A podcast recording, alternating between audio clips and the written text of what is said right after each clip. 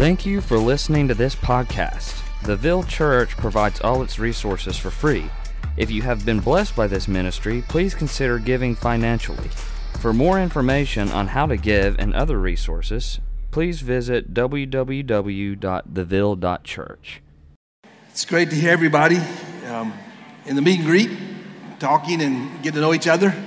So, um, yeah, it, it, it's fun to hear. It's, it's, it's like music to hear from the front, everybody talking. I feel like sometimes maybe we should make it 10 minutes or more because you don't get enough time to really get to know people. So, anyway, get you started. Um, let, me, let, let me pray for us and then we'll begin the sermon. let me pray. Father, thank you for this morning as we gather together. Uh, thank you for the worship we worship with song, and now we want to worship through the study of your word. So uh, may the words of my mouth be your words to your people here this morning. So we thank you. In Jesus' name, amen. This is, as we all know, uh, 4th of July week, uh, Independence Week. And my, my family and I, we lived out of the U.S. for close to 30 years uh, years ago. And uh, it's amazing. Other countries don't celebrate the uh, Fourth of July. I don't understand why. You know, I, you know, I can understand why Britain would not celebrate the Fourth of July, but what about other countries? But uh, so when you're there and you're thinking this is the Fourth of July, but nobody's celebrating. You know, so it makes you think about what is it all about. So one of the things I started last year, and I hope to continue, um, and I would encourage you to do the same, is I began to read the Declaration of Independence. How many people have actually read the Declaration of Independence? Okay, there's a few of you. It is not the Constitution, it is not pages on pages. Actually, when they wrote it, it was one page long, declaring. And I would invite you to read that. It is interesting when I read it. Of course, one of the most famous lines in the Declaration of Independence, it starts off this way, uh, is it, they said, We hold these truths to be self evident that all men are created equal and that they are endowed by their Creator with certain unalienable rights, that among these are life, liberty, and the pursuit of happiness. And as I've read that and I begin to look at our history as a nation, you know, um, and I put this last year on, I uh, put a post on Facebook. I don't fo- post on Facebook much, but I put out there I, I said, what, what, what were these men who wrote this, what were they thinking? Because at that time, we were still expanding west. We were moving the Native Americans where we wanted them as we took their land. And at that time, I think there were probably between four and 600,000 slaves in our land. So, what do we mean by that? So, as I've dwelt with it and wrestled with it still, what does this mean that all men are created equal? And how do we live that out? I share that with you. As we, as we, this week, many times when you think of the 4th of July, you think of fireworks and family vacations and whatever. But we are celebrating our independence from Britain and then how we live that out in our own country.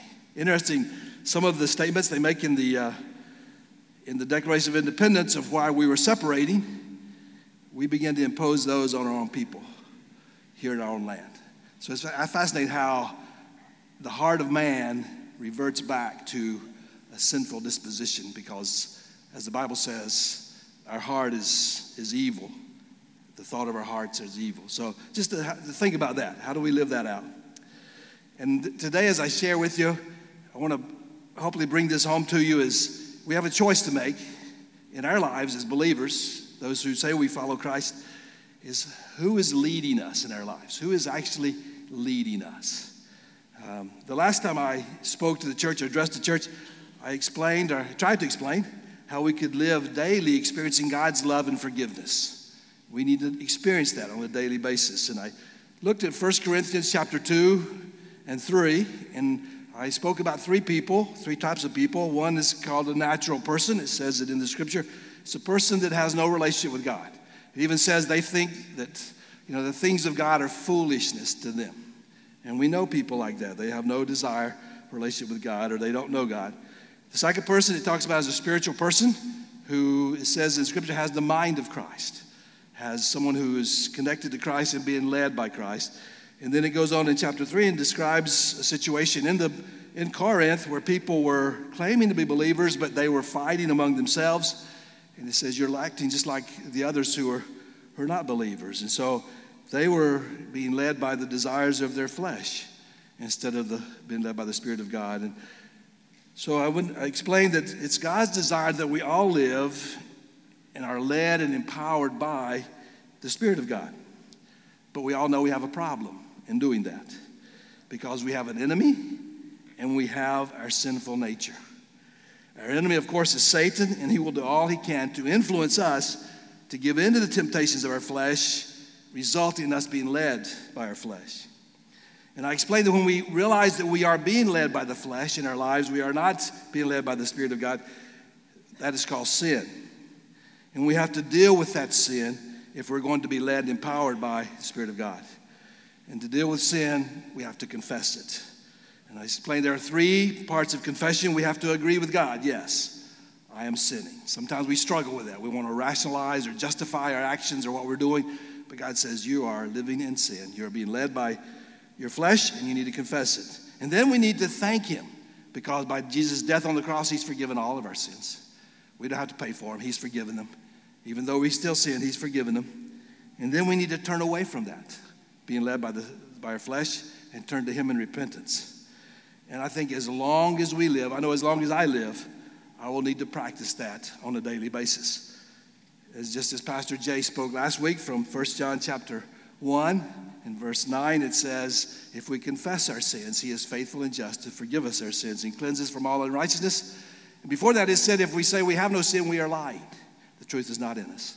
So we have to deal with that. It's, it's a part of life. We have a, a, sin nature and we have the Spirit of God. Those of us who are believers, and those are, are not in agreement. Uh, if you have your Bibles, your phones, or whatever, I want to look at a scripture in Galatians chapter 5, uh, verses 13 through 23.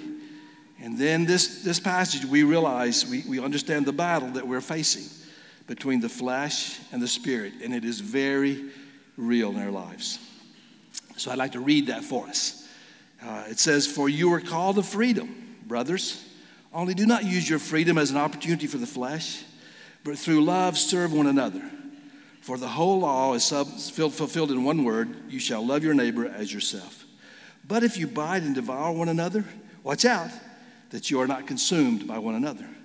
But I say, walk by the Spirit, and you will not gratify the desires of the flesh. For the desires of the flesh are against the Spirit, and the desires of the Spirit are against the flesh. For these are opposed to each other, to keep you from doing the things you want to do. But if you are led by the Spirit, you are not under the law. Now, the works of the flesh are evident sexual immorality, impurity, sensuality, idolatry, sorcery, enmity, strife, jealousy, fits of anger, rivalries, dissensions, divisions, envy, drunkenness orgies, and things like these. I warn you, as I warned you before, that those who do such things will not inherit the kingdom of God. But the fruit of the Spirit is love, joy, peace, patience, kindness, goodness, faithfulness, gentleness, self control. Against, against such things, there is no law. So as you read through that, you say, well, this is quite a difference. One, there's fighting and anger and dissensions and divisions. On the other side, there's love and joy and peace. It's pretty obvious what is what we've been led by. So it is a war going on within us, and it spills out outside of us many times as the spirit and the flesh are warring against each other. As we read in, in verses 16 and 17, it says, Walk by the Spirit, and you will not gratify the desires of the flesh. For the desires of the flesh are against the Spirit, and the desires of the Spirit are against the flesh. For these are opposed to each other as I read these verses, I understand that I can choose whether I will walk by the Spirit or I will gratify the desires of the flesh. It's my choice. And so I can't say, hey, I'm walking by the Spirit, and at the same time, I'm gratifying the desires of the flesh. We'll either be led by the Spirit or we'll be gratifying the flesh. You can't do both at the same time. And so we will either produce the works of the flesh, as it said up here, all of these different things.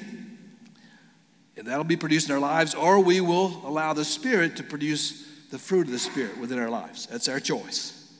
You know, I thought it was interesting. Last time I spoke, I spoke in uh, Corinthians, and it talked about the church and the struggles they were having. Two of the words they used to describe the church at that time and the believers who were at each other said there was strife and jealousy among you. And those two words are mentioned in this list of fruits of the flesh, or the, that comes from the flesh. A friend of mine explained the Christian life in this way.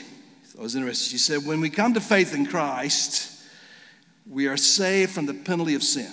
At that moment, when you put your faith in Christ, his death on the cross removes the penalty. You will not have to suffer for your sins eternally before God. God has replaced the penalty of sin with his righteousness. So when you come to Christ, at that point, you don't have to deal with the penalty of sin. As we live by faith in Christ, though, every day, even though we're saved from the penalty of sin, we still have to face the power of sin in their lives. So we are being saved from the power of sin. As we learn to obey Christ more, as we learn to walk by the Spirit, we are being saved from the power of sin. It doesn't have the power over us as it used to, but it's a process. It doesn't happen all at once. And then when we arrive in heaven, she says, we will be saved from the presence of sin. Sin will be no more. There'll be no uh, fight among us. There will be no battle among us. It'll be gone. She goes on to describe this fight within us is like a, a dog fight, she said. So she says, whatever dog you feed will be the stronger dog. And how true is that? If we feed the flesh, it'll be hard to walk in obedience to God. If we feed God, we allow God's Spirit to work within us, we have strength there by His Spirit. So it's a fight, it's a reality. But what does it mean to walk by the Spirit? How, how does that happen? How can someone walk by the Spirit? I mean, it, it sounds good. Uh, what does it look like? To answer this, I think I'd like to consider five things. Before us, five things that we need to also understand as we think about walking by the Spirit. First, who is the Holy Spirit? Who is who we're we talking about? When it says walk by the Spirit, who, who are we talking about? When we think about a spirit in our lives, we think of a, a non uh, a kind of non-being. We think of a ghost, a spirit. It's like it's not a, a real thing in some ways. But the Holy Spirit, He is God. We'd say He's not an it, He has a being. He is the equal with God, and He is one of the we call the Godhead. He is the third person in the Godhead, and we call the Godhead the Trinity. And this is where it gets interesting because he's co equal with God the Father and God the Son. They exist together. And for us, it's like, how do you wrap your mind around that? And, and like the Father, God the Father, and God the Son, he possesses a will and intellect and emotions. He is God, and all of God's uh, God is like. And you know, many times we try to explain it, but we cannot define the Trinity. It is beyond us to define the Trinity. There was a seminary professor once said this. He said, The man who denies the Trinity will lose his soul. The man who tries to understand the Trinity will lose his mind. When you try to understand God, we, we just got to realize our infinite minds, our, our finite minds, our small minds cannot understand an infinite God. And I look in Scripture, Paul, once in the book of Romans, he was trying to explain to the Roman church the mercy of God. So, for about three chapters, from the ninth through the 11th chapter, Paul is trying to explain how the mercy of God impacts our lives. And the end of chapter 11 is like he just gave up. He said, This is all I could say. And he began to worship.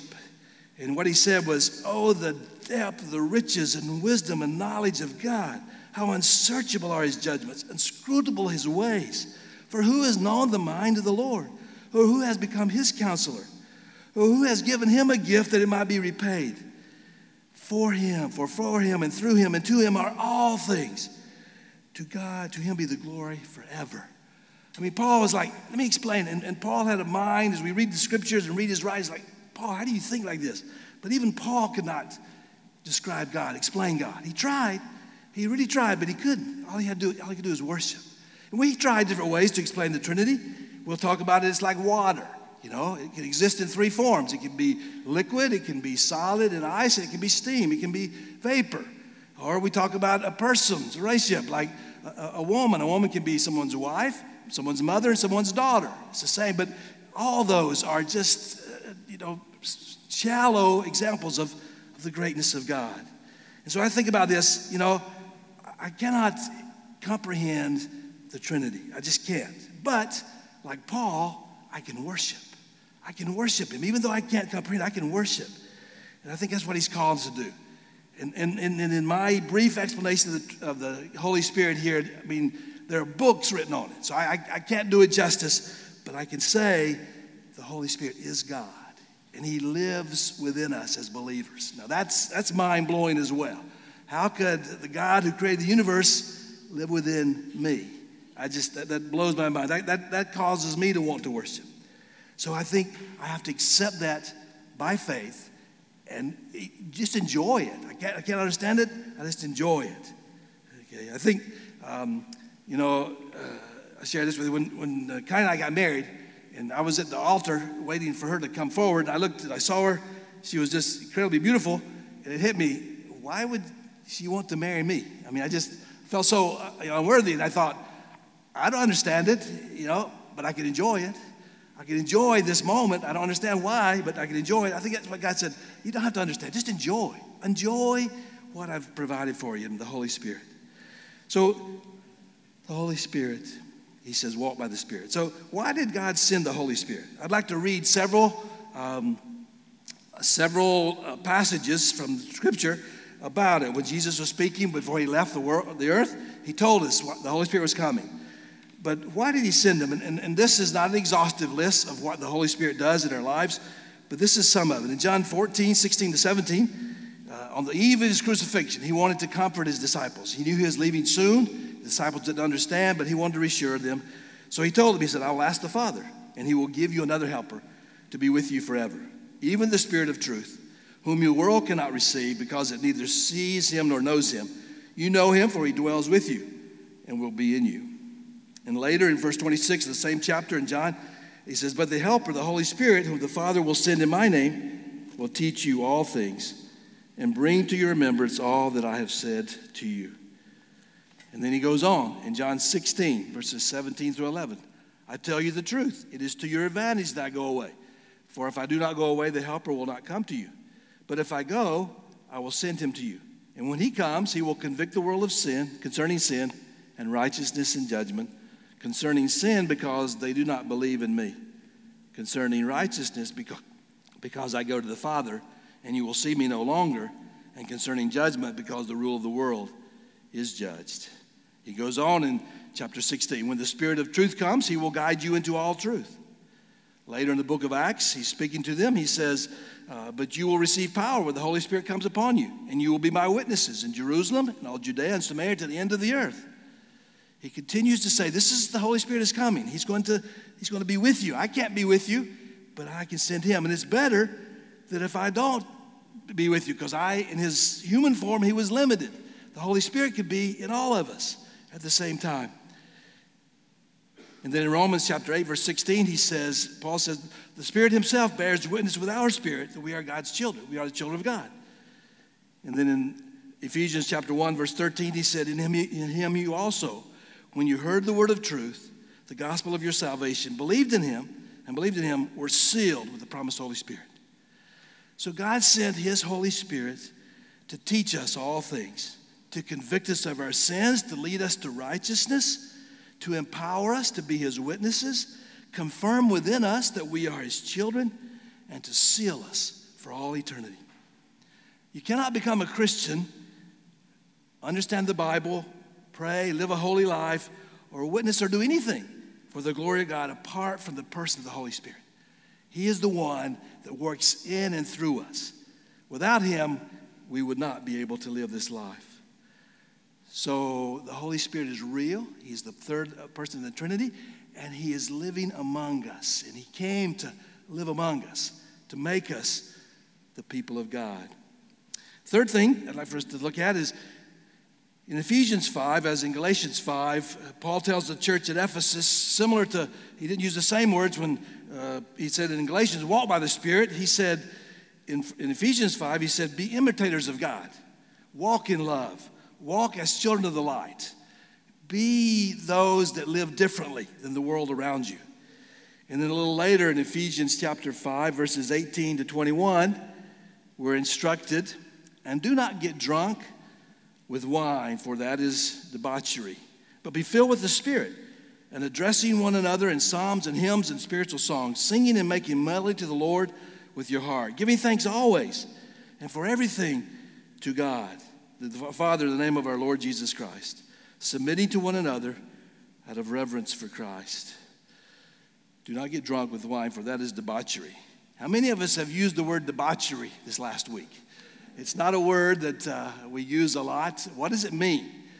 Uh, when you get drunk with wine, for that is debauchery, it is the giving over to the sensual side of life, just the excess in that side of life. And for any of you who have uh, participated in uh, drinking uh, excessively, you know what happens when you get drunk. You lose your ability to do what you would normally do.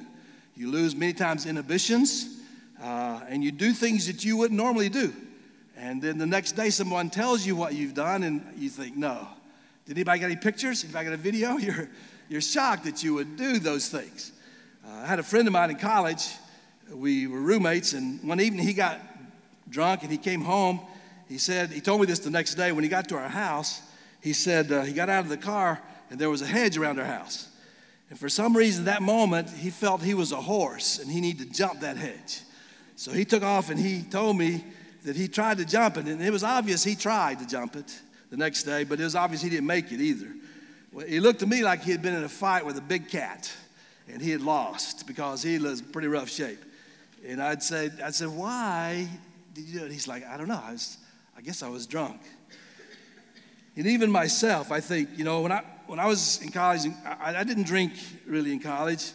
And so once some friends of mine took me to a bar, and they wanted to see if they could get me to a place where they could, you know, teach me some things, I guess. So they, they ordered some drinks. I remember called Flaming Hurricanes. It's pretty, pretty amazing. I remember it's been almost 40 years ago.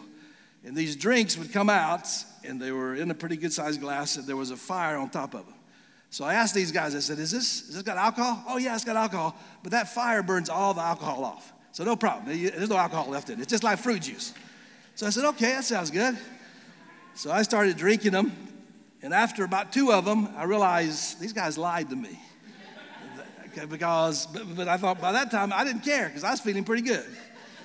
And, uh, and then uh, there was a, a lady performing on stage, and I was pretty much enthralled with her. And I think her name, if I remember right, was Lulu. And all I can remember is shouting, Lulu, I love you. Lulu, will you marry me? And uh, my friends were cracking up. And then, then I wanted to get on stage and sing with her. So I started to go to the stage and they grabbed me and pulled me back. And uh, they thought that was the most hilarious thing. And the only thing I can think of is I'm so thankful that there were no cell phones and no social media at that time. Uh, and so, because of that, I can do what I do today because those things didn't exist. But I thought, I wouldn't do that normally. Why would I I can't sing. If you've ever t- heard me try to sing, you know, I can't sing. So why did I think I want to sing to that lady? Why did I? What was happening? I was influenced by the alcohol, and I think it's a funny story sometimes, and, but sometimes there's some dangerous consequences as well. But Paul said, don't get drunk on wine, whereas you lose your inhibitions and go into some, you know, basically you begin to give yourself over to the desires of the flesh, do whatever you want. But he said, be filled with the Spirit. Let the Spirit influence you. Let Him be in charge. Be follow Him. So I think when I think of that, that com- comparison, being filled with the Spirit will lead us to do things we wouldn't or couldn't normally do. According to this scripture, it says we will greet each other with scripture. We will encourage each other in the Word of God uh, if we are influenced by the, by the Spirit. It says we will sing to the Lord. We'll give thanks always and for everything. We'll have a, a, spirit of gratitude, thanks for what God's doing in our lives. Um, and we'll submit to one another. I don't have to be over you, I can submit to you, I can learn from you. In other passages, it says when we're under the influence of the Spirit, we'll forgive those who have sinned against us. We'll love our enemies. We'll repay evil with good. We'll pray for those who mistreat us when we're under the influence of the Spirit, we'll give to those who ask of us. We'll do nothing from selfish ambition or conceit. We'll humbly count others more insignificant than ourselves, and we will look to serve and not to be served. And if we're under the influence of the Spirit, we will be able to pray as Jesus prayed Not my will, but yours be done. I have a friend who was, who was in business, and he had a business partner who the business partner called himself a Christian, but over time in the business, he began to cheat my friend out of the business. And it came to a point where he had over control the business, so he basically forced my friend to leave the business. And when I was talking to him sometime later, uh, he said many people had counseled him to take legal action against this former partner. He said, You have every right to take legal action. But he said, I chose to move on and trust God. He said, uh, People thought he was crazy. He said, What he did to you was wrong. You need to right that wrong. And he said, You know, I, I had a right to take legal action, but I didn't think that was right in God's eyes.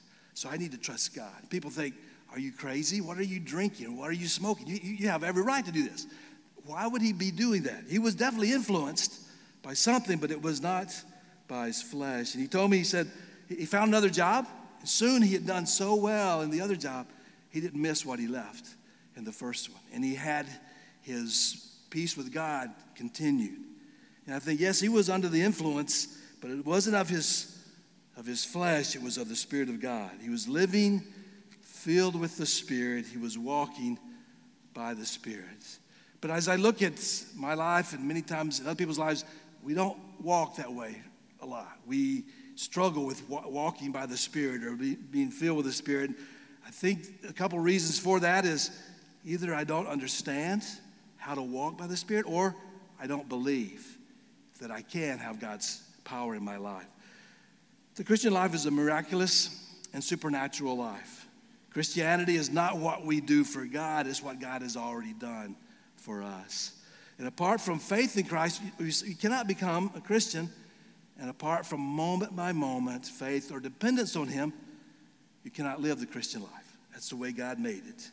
You know, as we grow in our, our, our, our physical lives, you know, we, we look to be mature. And when you become a mature person in a physical life, you, you need your, your family less and less. You can make your own decisions. You can you know, get your own place and, and live your own life.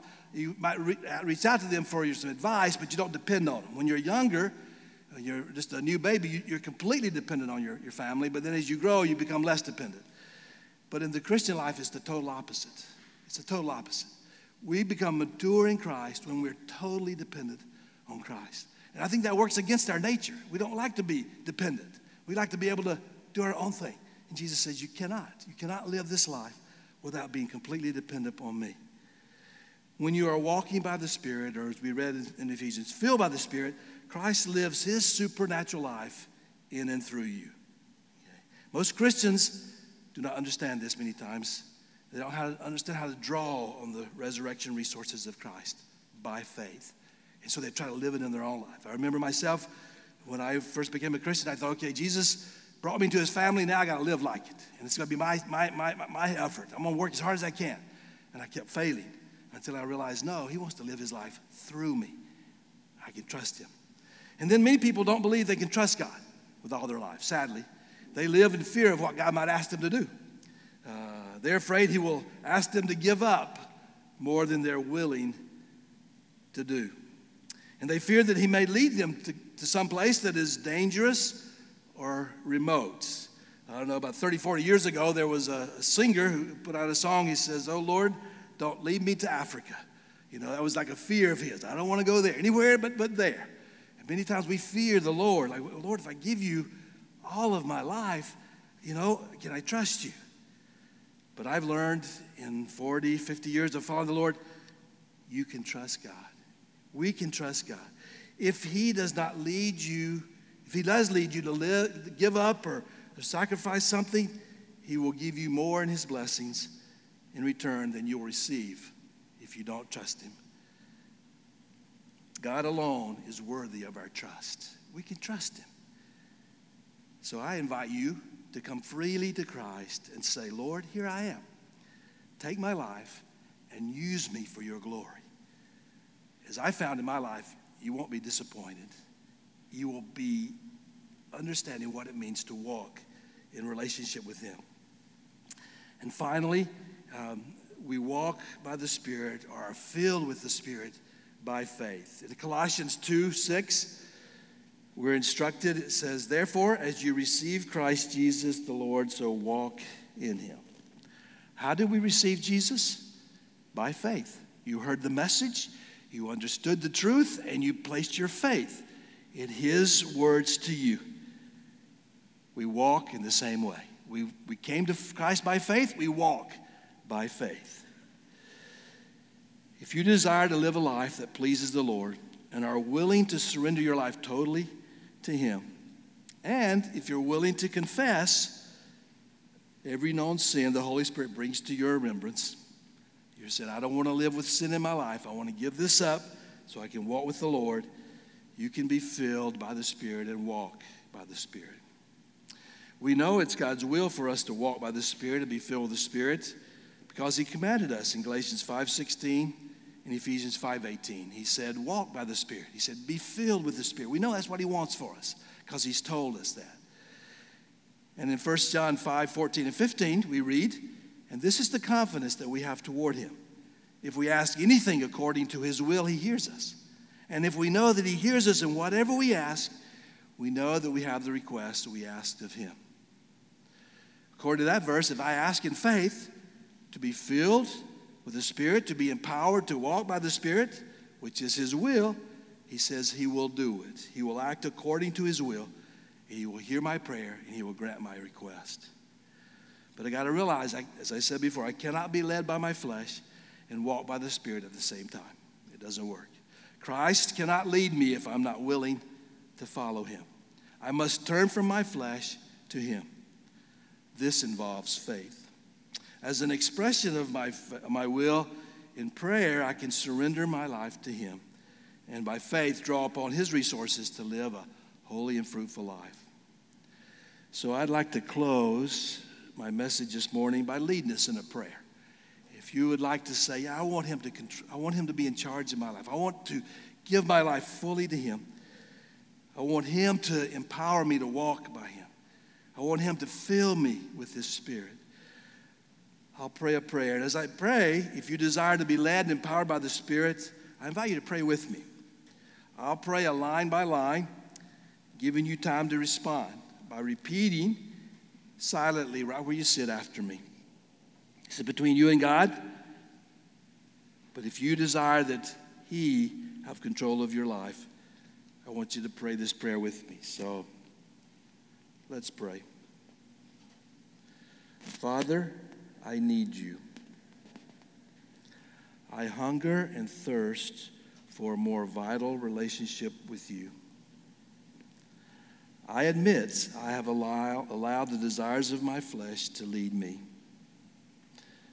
As a result, I have sinned against you.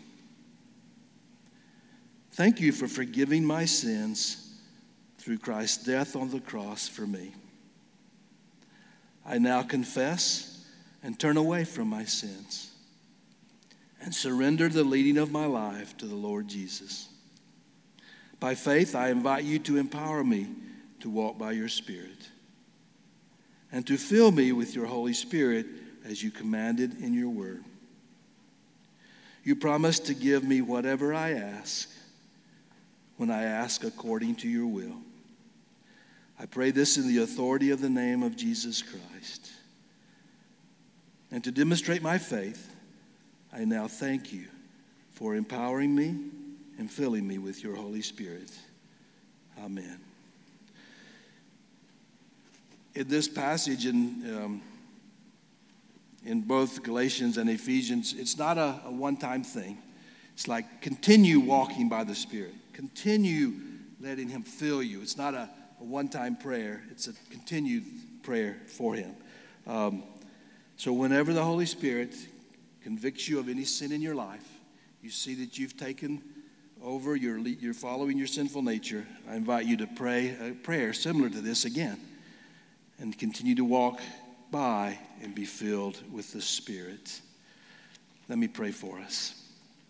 Father, thank you. Thank you that your desire is that we be empowered by your Spirit to live this life that only Jesus could live. You desire that for each of us. And then we can show the world that there's a difference. We are influenced by a power greater than we would ever know apart from you. So, Father, use us for your glory. Make us as a body of Christ, a church, uh, those that walk by your Spirit. And we thank you in Jesus' name.